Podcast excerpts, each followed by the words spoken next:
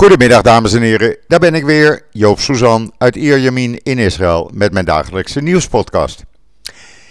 Ja, eerst even het weer, want afgelopen nacht, nou nou, ik heb een fotootje op social media gezet van vanmorgen vroeg. Het ging me toch te keer. Uh, ik denk dat weinig mensen hebben kunnen slapen hier in, uh, in Israël. We hadden uh, opeens een zuidwestenstorm. Uh, donder en bliksem en dat ging uren en uren door. Enorme bakken water kwamen naar beneden. Temperatuur was 22 graden om een uur of drie vannacht. En dat bleef doorgaan tot 6 uur in de ochtend. Uh, ja, je slaapt hier, uh, zoals de meeste, ik ook, met de shutters dicht en de ramen open. Dus die shutters die stonden heen en weer te schuren en lawaai te maken. Nou ja. Uh, het was een verloren nachtje, zullen we maar zeggen. Maar zoals gebruikelijk in Israël, na de eerste herfststorm en na de volgende herfststorm. Uh, het is op dit moment ja, wat bewolkt, een flauw zonnetje, zo'n 30, 31 graden. Dus ja, korte broek en t-shirt weer, zullen we maar zeggen. maar zo is dat in Israël. Het mag dan even noodweer zijn en een paar uur later is het gewoon weer te warm. Maar wel lekker. Uh, we krijgen misschien nog wat regen vandaag. Anders misschien in de komende nacht. Maar in de loop van morgen hebt dat weg. En krijgen we temperaturen die rond de 28 uh, graden zullen liggen. En dan even naar aanleiding van uh, mijn podcast gisteren en wat er in het weekend allemaal is gebeurd, of voornamelijk op zaterdag. Waarbij ik zei over die antisemitische bedreigingen. Zoveel steun van jullie gehad. Dat voelt zo enorm goed. Eh, allemaal bedankt. Ik heb uh, uh, mailtjes gehad. Ik kreeg gesproken teksten toegestuurd. Ik kreeg op social media enorm veel reacties. Het, het, ja, het voelt goed. Het voelt goed. En we gaan dus ook gewoon vrolijk door. Dankzij jullie steun, maar ook omdat ik weet dat iedereen nieuwsgierig is van wat er nu echt in Israël gebeurt. Nou, wat er echt in Israël gebeurt is dat er zondag 74, ruim 74.000 mensen zijn getest. En er bleken er slechts 472 besmet met COVID-19. Er zijn nu nog maar in het hele land 74.000, uh, nee, 7.823 actieve patiënten. Dat zijn er uh, bijna 1000 minder, minder dan uh, op zaterdag. Uh, er zitten 60 mensen in een quarantainehotel, 299 liggen er in een ziekenhuis. 82% daarvan is niet gevaccineerd. Uh, eh, 219 zijn ernstig ziek, 148 kritiek, 130 van hen aangesloten aan de beademing. En in de afgelopen 24 uur zijn er 15 mensen aan COVID-19 overleden, waardoor het dodental nu uitkomt op 8100. Eh, zoals gebruikelijk in dat artikel op Israël Nieuws ook nu weer de recente lijst. Waarbij u kunt zien uh, het aandeel gevaccineerden ten opzichte van niet gevaccineerden. Uh, die per 100.000 die ziek zijn met COVID-19. En dan ziet u heel duidelijk dat vooral in de leeftijdsgroep 30, 39 en 40, 49 jaar het grootste percentage niet gevaccineerde ziek is. En dan uh, vanaf vandaag uh, ja, zijn de grenzen weer open. Uh, en dat betekent dat je dus Israël in mag. ja, dat is natuurlijk heel mooi. Maar er zijn wat aanvullende regels bijgekomen. we hadden al op Israël Nieuws natuurlijk het, alle regels, maar die zijn afgelopen nacht aangepast. Er is nog wat bijgekomen. Je moet bijvoorbeeld, en dat kunt u zien in de link die in het artikel staat op israelnieuws.nl. Uh, je moet een formulier invullen op de website van het ministerie van Volksgezondheid. Dan krijg je een groene pas. Ik heb de link in het artikel staan, zodat u uh, daar geen zoekwerk voor hoeft te verrichten. Uh, en dan was er weer een Israëlische studie. Ja, dat gaat hier gewoon constant door. En het blijkt dat het uh, uh, de derde uh, vaccinatie, of laten we zeggen het COVID-19-vaccin van Pfizer, is uiterst effectief in het voorkomen van infecties bij jongeren tussen de 12 en 18 jaar. Dat is een hele belangrijke studie waar 185.000 deelnemers bij betrokken waren, waarvan ongeveer de helft werd gevaccineerd. En die werden ver vergeleken met zeg maar zo'n dikke 90.000 die niet waren gevaccineerd. Nou, het blijkt gewoon goed te werken. lees de hele studie maar op israelnieuws.nl. Uh, dan ziet u ook dat 64% van de bevolking is volledig gevaccineerd. Uh, waarvan op dit moment 4 miljoen, een kleine 4 miljoen mensen ook de derde vaccinatie hebben gehad. Ja, en dan zijn de eerste toeristen al het land binnengekomen, om het zo maar eens te zeggen. Uh, en uh, ja, dat is natuurlijk hartstikke mooi. Uh, dan gaat die toeristenindustrie na 20 maanden eindelijk weer werken. En dat is hartstikke mooi. De eerste toeristen die vanmorgen aankwamen waren groepen uit Frankrijk. En die zijn meteen richting Jeruzalem gereisd. Iedereen voldeed aan de voorwaarden, want dat moet je natuurlijk wel even doen. En uh, ja, hopelijk uh, kunnen jullie allemaal uh, de komende tijd naar Israël. Hou er rekening mee. Je vaccinatie mag niet jonger zijn, je tweede vaccinatie, dan twee weken. En niet ouder dan zes maanden. Als je daar aan voldoet, welkom. Ja, en dan was er bericht van het Israëlisch Nationaal Cyberdictatoriaat. En die zegt: luister, dat bedrijf dat gehackt is, waarschijnlijk door Iraanse hackers.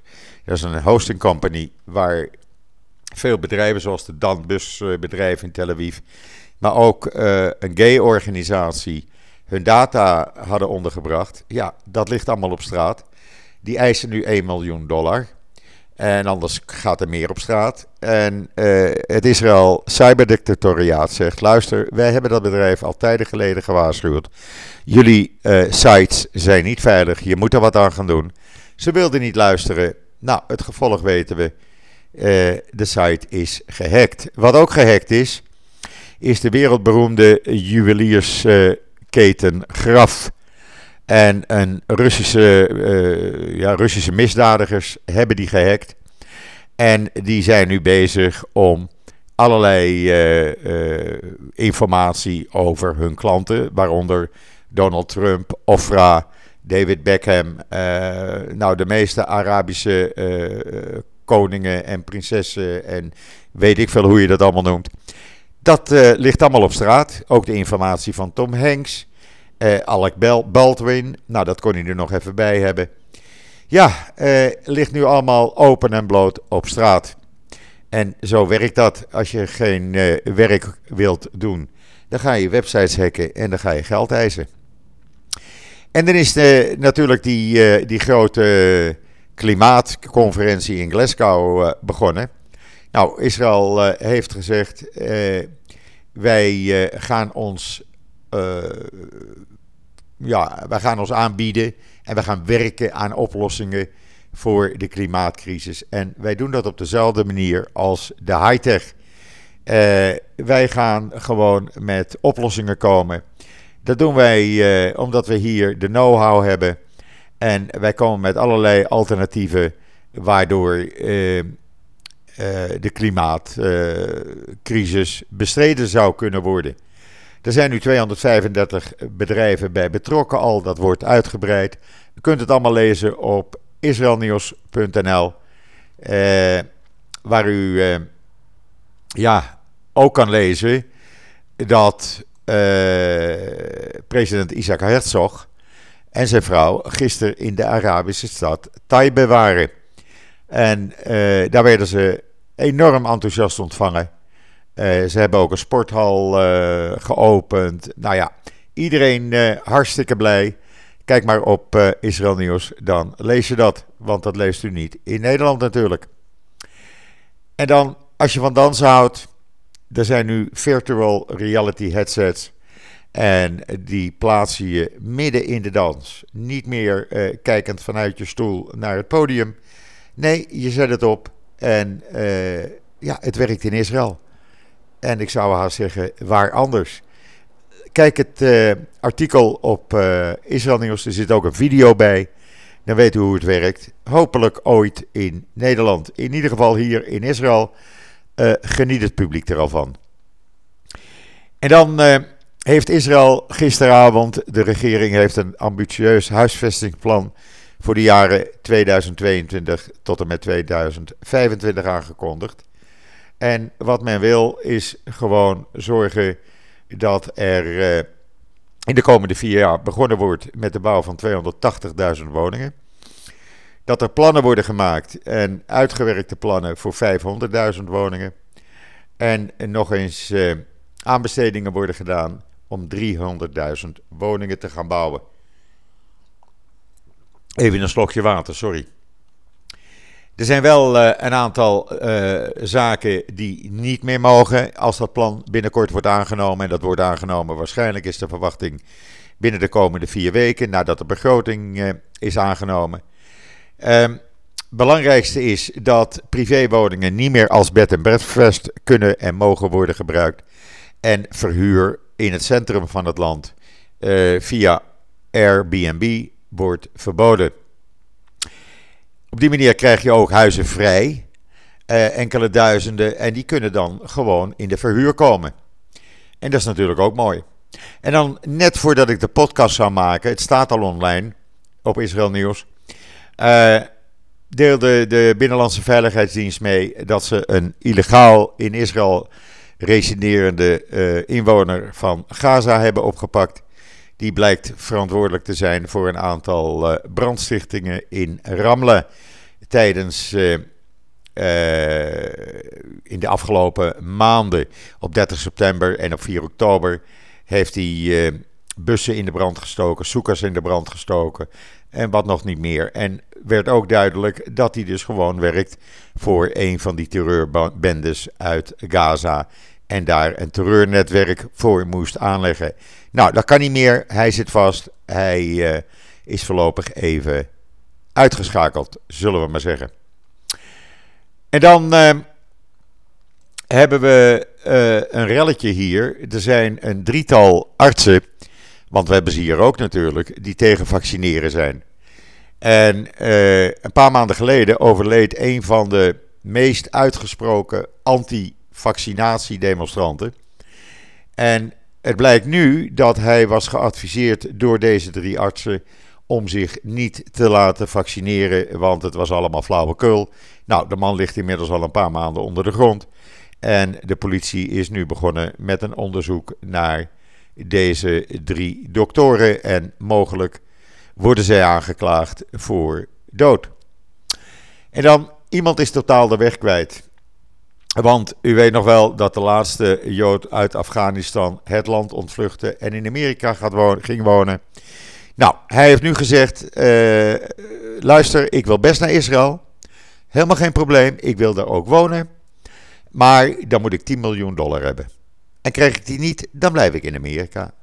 Ja, je kan het altijd proberen dan natuurlijk. Hè? Maar ik denk dat de man ja, uh, onderweg vanuit Afghan Afghanistan naar Amerika uh, ja, een tik van de malle molen heeft gehad.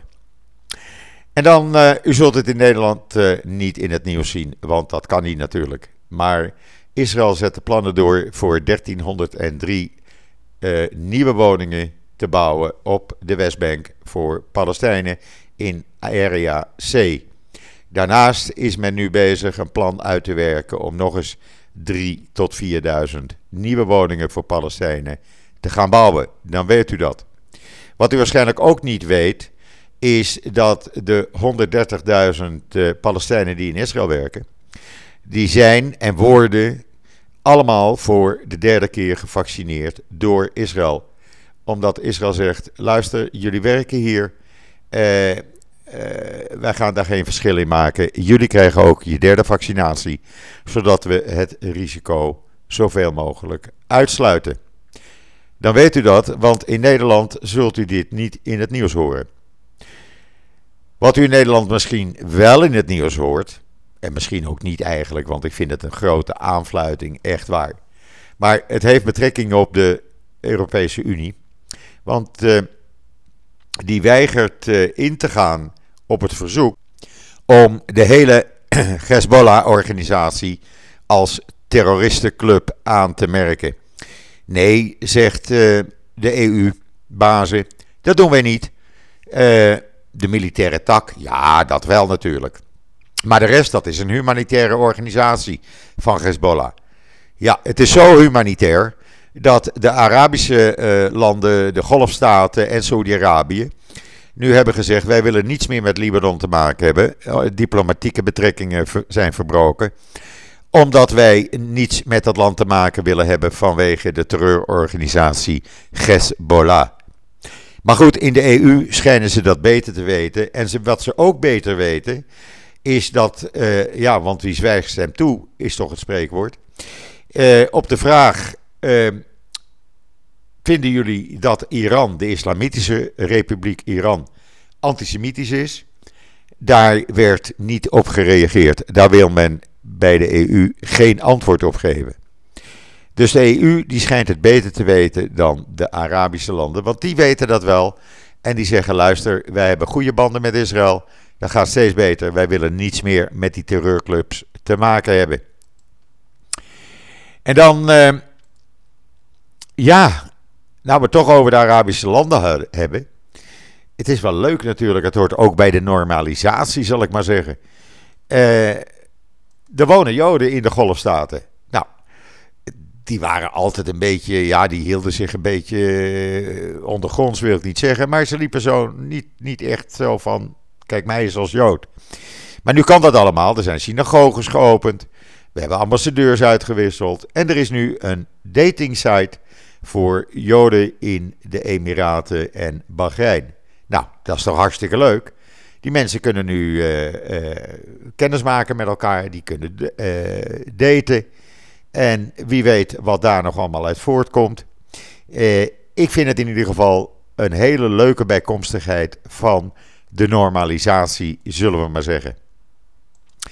Ja, en dan zijn er duizenden Israëli's. Ja, die kregen opeens een appje.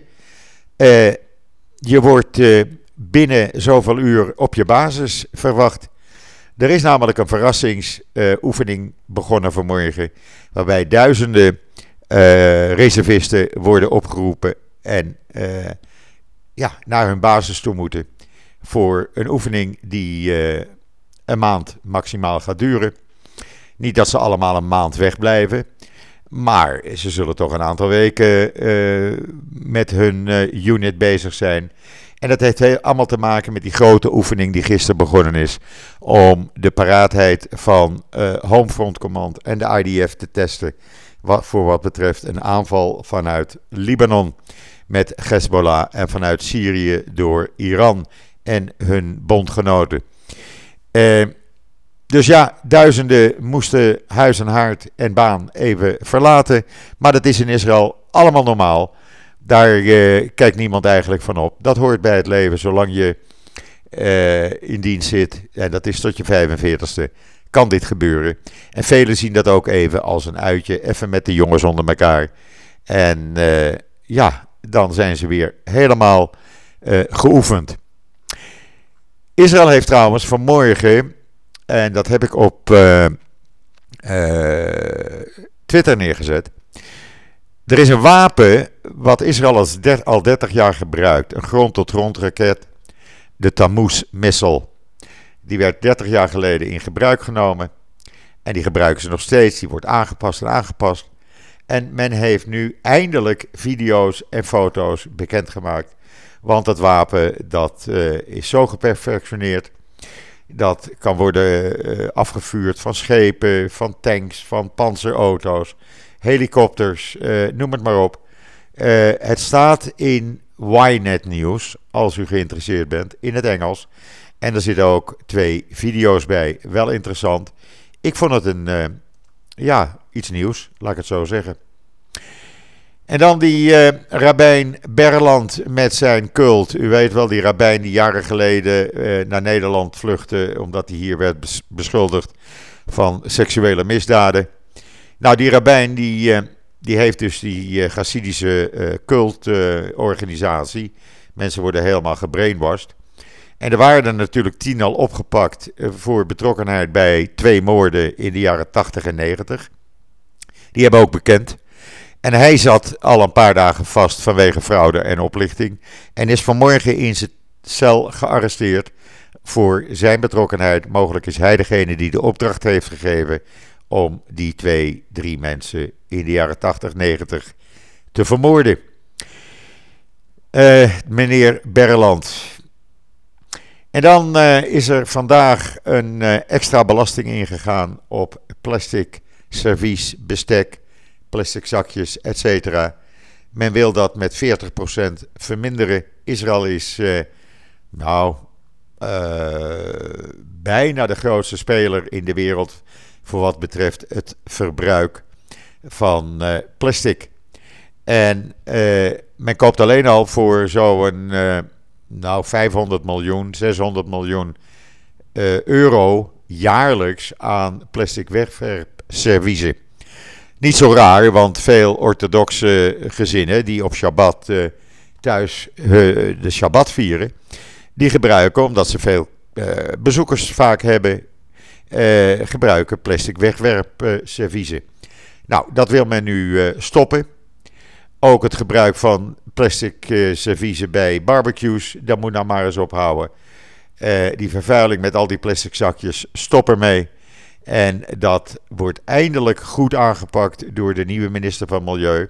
Zij stond erom bekend dat ze echt een felle milieufreak is. Nou, ik heb er geen moeite mee. Laat het maar lekker uit de winkels verdwijnen, des te eerder, des te beter. En dan uh, heel goed nieuws. De Canadian Israeli Azrieli Foundation, wel bekend van het Azrieli Centrum, de familie Azrieli, die heeft aan uh, het Autismecentrum van Israël, uh, het Nationaal Research en Center voor Autisme in Israël 13 miljoen dollar gegeven.